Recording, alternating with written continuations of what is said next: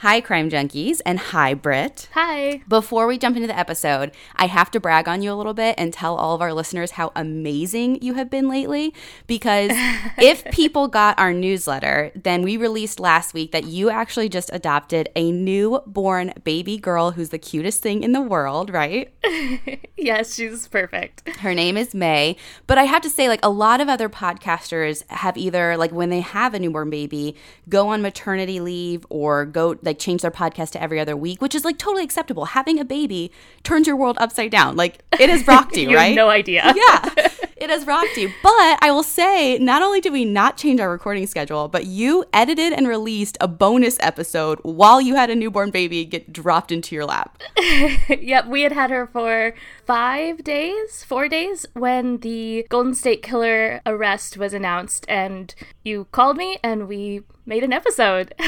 I know. So you've just been crushing it. I totally appreciate you. So if all of our listeners appreciate the fact that you are literally killing yourself to be an awesome mom and also release an awesome podcast, make sure you go on iTunes, leave us a five star rating and a written review, and make sure to tell your friends about the show.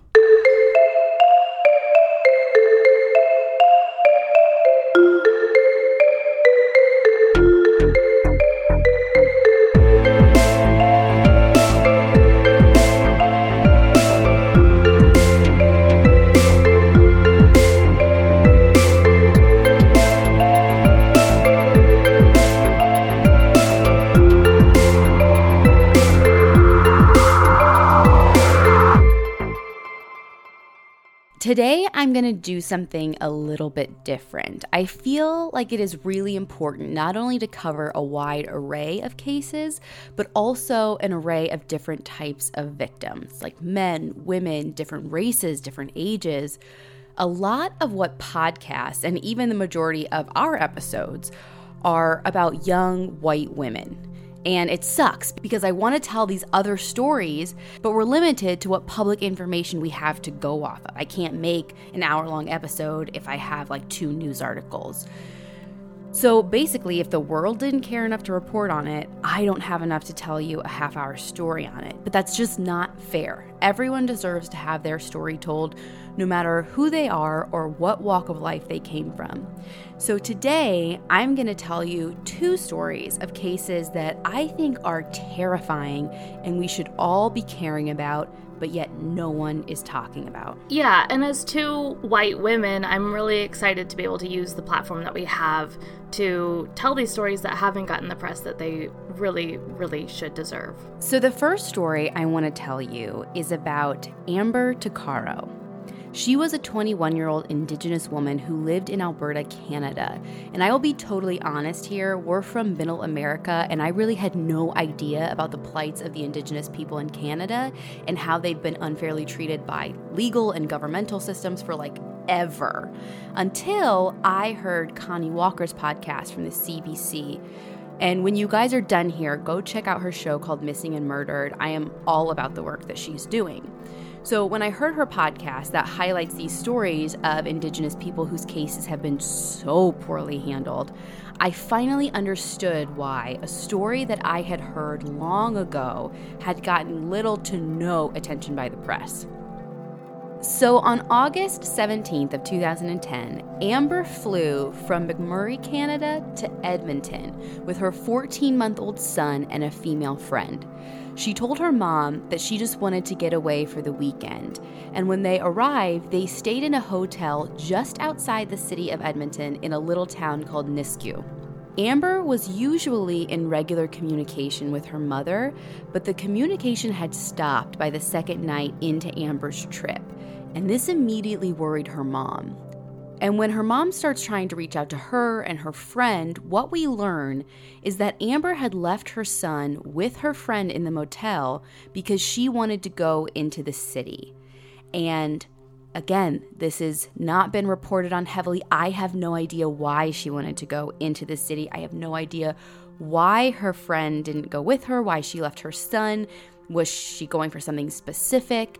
I don't know. This is a big question mark. But her mother immediately filed a missing person report. But. Wait, I feel like I know what you're going to say next. The cops didn't take it seriously. No, that is not what I was going to say. I was going to say the Royal Mounted Police didn't take it seriously. okay. because this is Canada. they said that she was probably just off partying. She'll come home. She's going to call you eventually. And her mother actually had to push to get them to actually file the report.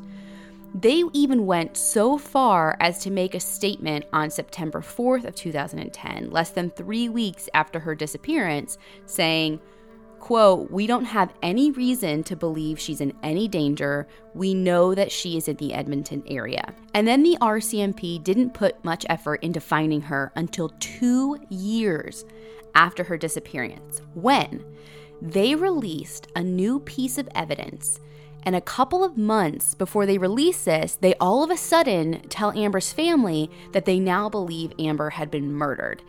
And I have no idea what made them release this piece of evidence when they did and not sooner. I assume, based on what it is, that they had it all along, although no one explicitly says this, and maybe they just got it when they told the family she was murdered. So in 2012, the RCMP released a portion of a phone call that Amber made while in the car with her abductor.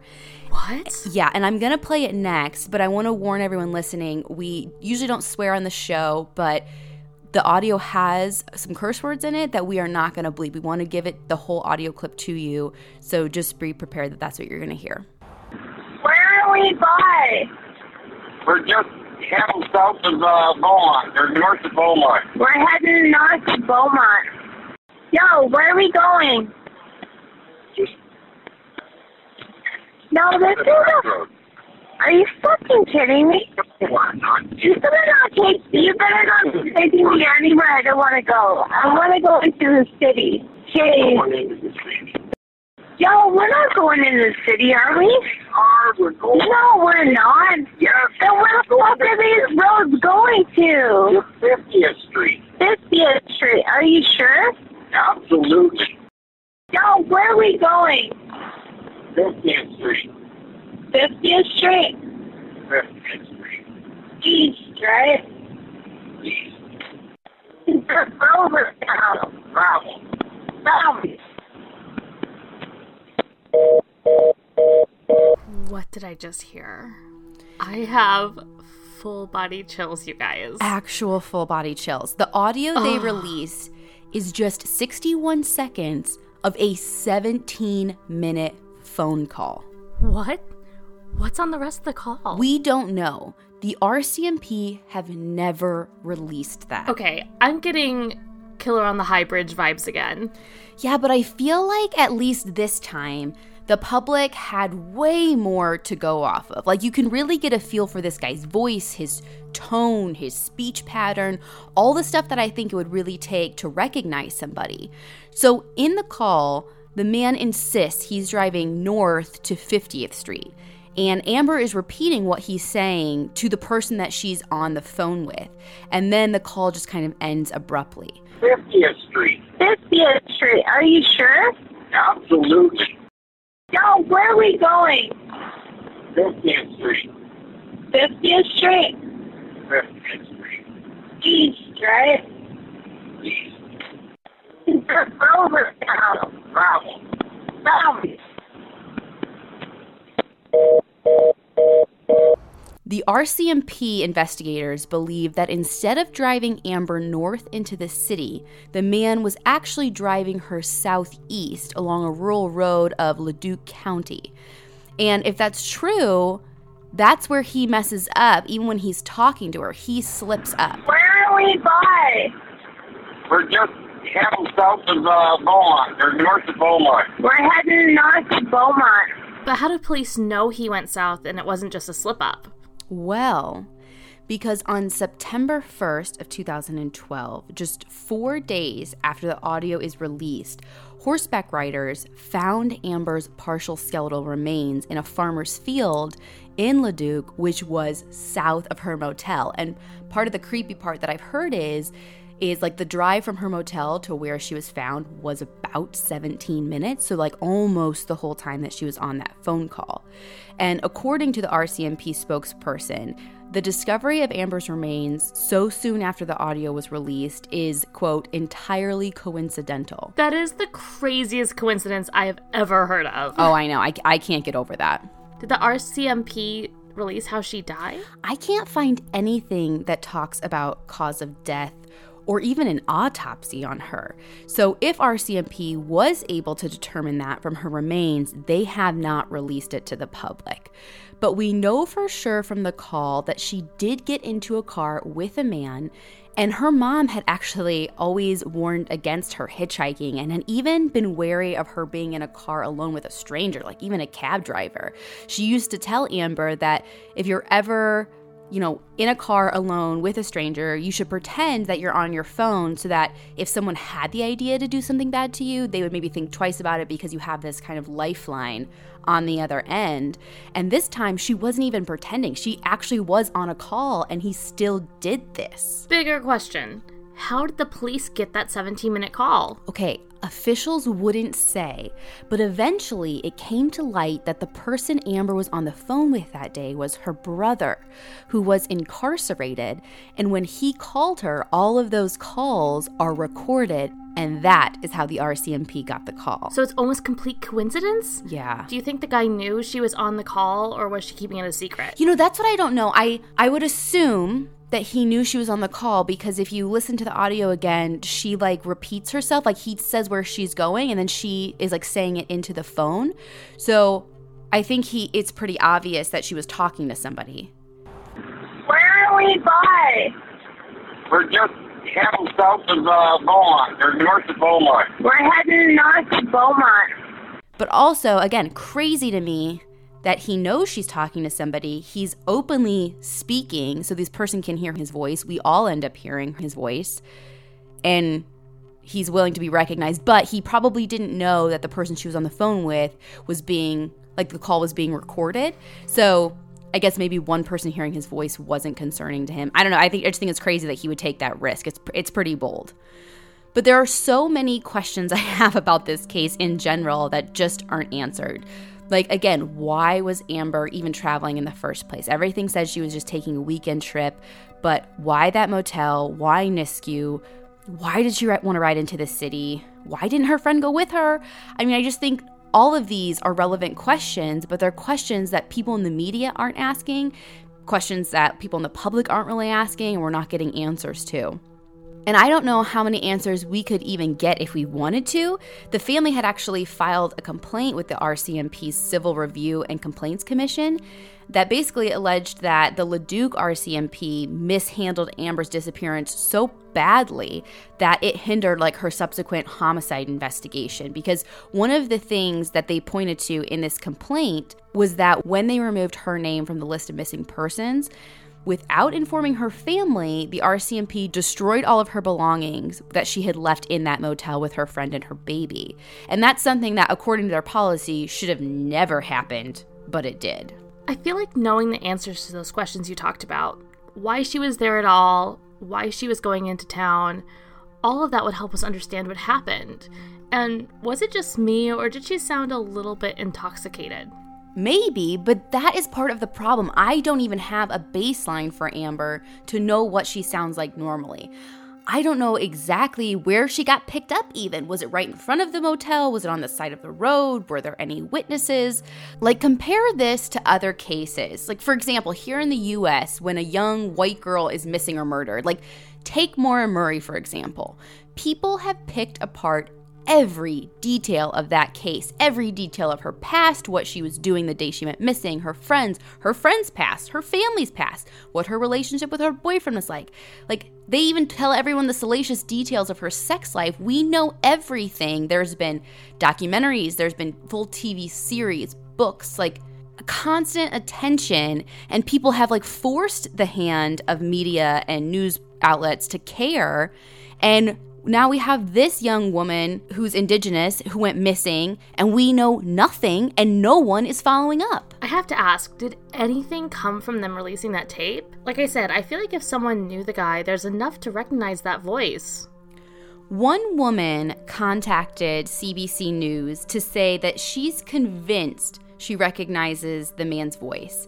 She actually said, quote, I know that voice. I've ridden with that voice before on several occasions. There's no doubt in my mind that it's his voice. And she named like a specific man. And she says she reported his name to the RCMP back in 2012 when the audio was released. And when CBC was like doing their investigation, they found two other women who say they reported the exact same man to police, suspecting that it was his voice on the recording. Were these women related in any way? I can't even find out who these women are, so I have no idea if they're connected in any way or where they would have met this man or had the opportunity to be in his car. Like, there is nothing that tells me definitively, so I'm not gonna guess how they might know him or each other. As of 2015, CBC's Aboriginal unit has found at least 15 unsolved cases of Indigenous women who have vanished or who were murdered in and around the Edmonton area.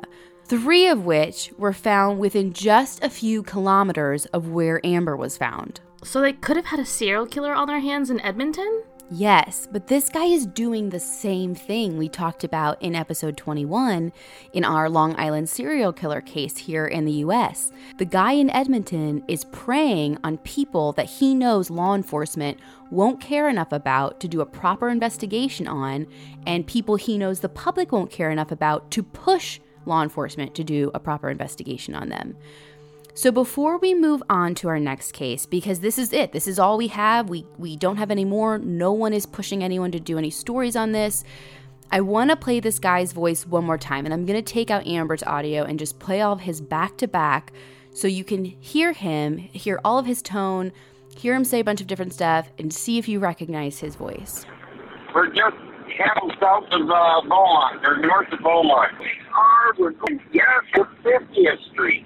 Absolutely. 50th Street. 50th Street.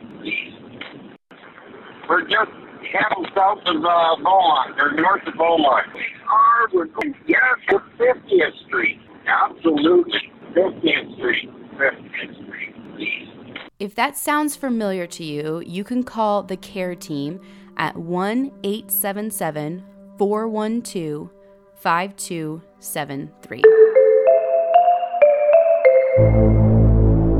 Okay, the next story has some even more disturbing audio that accompanies the case. And I think this was actually covered maybe in one other podcast episode, and there's like a single Reddit thread out there and a couple of news articles. Again, I don't know why everyone isn't talking about it because this case is freaking insane to me. So, this story takes place in 2015. At the center of the story is a man named Henry McCabe, who was actually from Liberia. He had lived in California for a time, but in 2015 he resided in Minnesota. He has a wife and two daughters, and he works as an auditor for the Minnesota Department of Revenue. On the night we're going to talk about, September 6, 2015, Henry's wife and girls were away in California and he went to a nightclub with two of his friends, William and Calvin. And I use the term friends loosely. From what I could decipher online, it seems like he was pretty good friends with Calvin, but maybe not so close with William, like they were just kind of more acquaintances. But they all left the club around 2 a.m. on September 7th. William says that Henry asked to be dropped off at this gas station that was actually a couple of miles in the opposite direction of his home, and William agreed to it. He dropped him off there. The next thing that we know is at 2:28 a.m., Henry calls his wife. And when she picks up the phone, Henry was screaming into the phone, saying that he had been shot, like writhing in pain and like moaning. And his wife tries to call Henry's brother while Henry is on the line. Wait, why isn't she calling the police? I I have no idea. One article, just one, said that first he had dialed his wife and she picked up and then he had dialed his brother and gotten his voicemail which makes sense but every other article everything i read online besides that one says that he called his wife and then like while he's on the line she like dials in his brother's phone but can't get a hold of his brother and she actually gets his voicemail and somehow I guess through three way calling, his voicemail picks up what's going on on Henry's line of the phone and leaves a two minute voicemail. And it is one of the strangest pieces of audio I have ever heard. And now I'm going to play you a news clip. The police have never released the full two minutes of this audio. There's really only this one clip from a news station that we have to work with. No, really? The police didn't release the whole audio? I know, it's a story we've been hearing a lot. So listen to this. It's a voicemail unlike anything you've ever heard before. There are two minutes worth of noises, bizarre ones. But very little actual talking. Authorities confirmed the disturbing middle of the night call came from Henry McCabe's cell phone. The tortured grunts suddenly stop. There is silence. Then someone, either Henry or another person says, stop it. What the f- I know we don't cuss on this show, but what the actual f- I know. I'm going to have nightmares. Oh my god. I know. I don't even know what I was hearing. I I don't know either. It's definitely him moaning, right? And then per reports, someone says stop it, but we don't know who that is. That part of the audio has never been released, so we don't know if it's Henry, we don't know if it's someone else. But like what gave me the full body chills as you always say is at the very beginning there was I don't know if I don't even know if animal sound is the right word. It was like that kind of clicking noise. Uh, it's definitely almost an inhuman sound. It's Yes. guttural and terrifying. Yes. So police find that Henry's cell phone was disconnected shortly after that call. And when they get the records, they find that the call pinged off of a cell tower near Creekview Park in a town just four miles east of that gas station where his friend supposedly dropped him off. When police initially check out the surveillance from that gas station, they got suspicious of William right away. There was no video footage of him being dropped off, but it turned out that William had just gotten the location wrong. He was probably drinking that night too, so he very well could have just gotten confused. It could be very innocent because police found footage of him dropping Henry off at another gas station that was just two miles away from the one he initially mm, said. I'm still not loving his friend's story. Oh, then you're not going to love this. So, when they talked to William, William had Henry's keys in his possession, and Calvin, his other friend, had Henry's wallet. Um, wouldn't he need both of those things? Like, especially to get in his house? Yeah, I don't know what the explanation for having his keys was, but Calvin said that he had his wallet because Henry was so intoxicated that he took it at some point to prevent him from buying other drinks. And what I don't know and I can't find is like how did they all get to the club? Did William take his keys so he wouldn't drive and then forget to give them back or I, I can't even think of another explanation of why he would have his keys, especially when he would have needed to get into his home. Was Calvin with them when William dropped Henry off? From what I can find, no. But Calvin does back up William's story that William kept asking Henry, like before they left the club, as they're getting ready to go, he kept saying, like, give me directions to your house, just tell me how to get there, I'm gonna drop you off at home. And Henry kept insisting on being taken to some gas station that really wasn't near his home. So for weeks, Henry is a missing person, and he is missing until November 2nd when his body is discovered in Rush Lake, which was just a couple of miles from the gas station that he was actually dropped off at. I mean, that's not totally shocking. From that voicemail and the fact that he didn't show up, I would have expected something tragic, but at least the family can get some answers now, right? Oh no, more questions than answers. Because remember how his wife said that while he was on the phone, he was yelling about how he had been shot? Yeah, And you know how it sounded like he was just in like excruciating pain. the sounds that will haunt me forever. Yes. Yes. Yes, those. Well, when his body is found, there's no gunshot wound and no sign of injury or foul play. The coroner ruled that his cause of death was likely from drowning, but nothing else gets explained and there is no additional information. Like, do you think if some Georgia beauty queen left this voicemail and then was found in a lake, we'd all still be like, oh, that was weird, but the end? Nope, not at all. Yeah, I have so many questions, and I feel like no one else is asking them. Yeah. Why didn't the wife call the cops? Yeah, I mean that's a huge one for me. And again, this is I we don't even have the news articles to go off of because from the little bit that I can pick up, it doesn't even seem like he was like immediately reported missing. He wasn't reported missing until like the next day, I don't think. And then people were noticing that he wasn't showing up for work. Again, why is his wife calling his brother? Like, if if she's getting a call that he says he's shot and he's like screaming and you've got like predator noises in the background, I'm calling 911, right? Yeah. You were there when I thought my husband was missing when he just wasn't home from work and I thought someone else someone else's car was his. Yeah. I went from 0 to 60 pretty fast. Right. And I don't even know who reported him missing. If it was his wife, if it was someone else. They did mention in some of the news articles that they were going to run a toxicology report on him, but no one ever follows up. There's no press releases, there's no follow up articles, so I have no idea what those results were. And this was back in 2015. We have the results back, they just haven't been shared.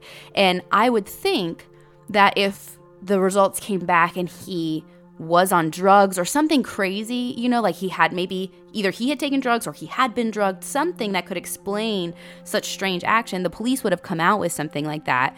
Because there's been speculation by other groups of people to say, well, maybe he wanted to commit suicide, maybe he just walked into this lake and and that's it. And they I mean the only thing they really point to is that shortly before his death he had bounced a check and gotten a bad review at work. So I don't again, if they had this toxicology, I feel like if if there were drugs in his system, that would be something to release to at least put people to ease, like the four of us that have questions about this, like to put our minds at ease. But the fact that they haven't released it makes me think that it would give us more questions than answers. Does that make sense? Yeah, definitely. So, again, unfortunately, this is all we have. Police aren't looking into it. No one's forcing them to look into it. No one's really looking into Amber's case either. They've just put out this audio and said, "Hey, if you if you know this guy, let us know." And that's it. And there isn't like even enough information to like give these people a full decent podcast episode, which is just so upsetting to me. I would hope that as more people get interested and law enforcement in both of these cases feel a little bit more pressure from the public, then that's when we start getting more information. And I mean, we have to hold them accountable. I think that's at the end of the day what it comes down to. Definitely. So if you want to see more information, see the people we're talking about, if you want clips of the audio, you can find that on our website, crimejunkiepodcast.com. You can also follow us on Twitter at crimejunkiepod and on Instagram at crimejunkiepodcast. And we will be back next week with a new story.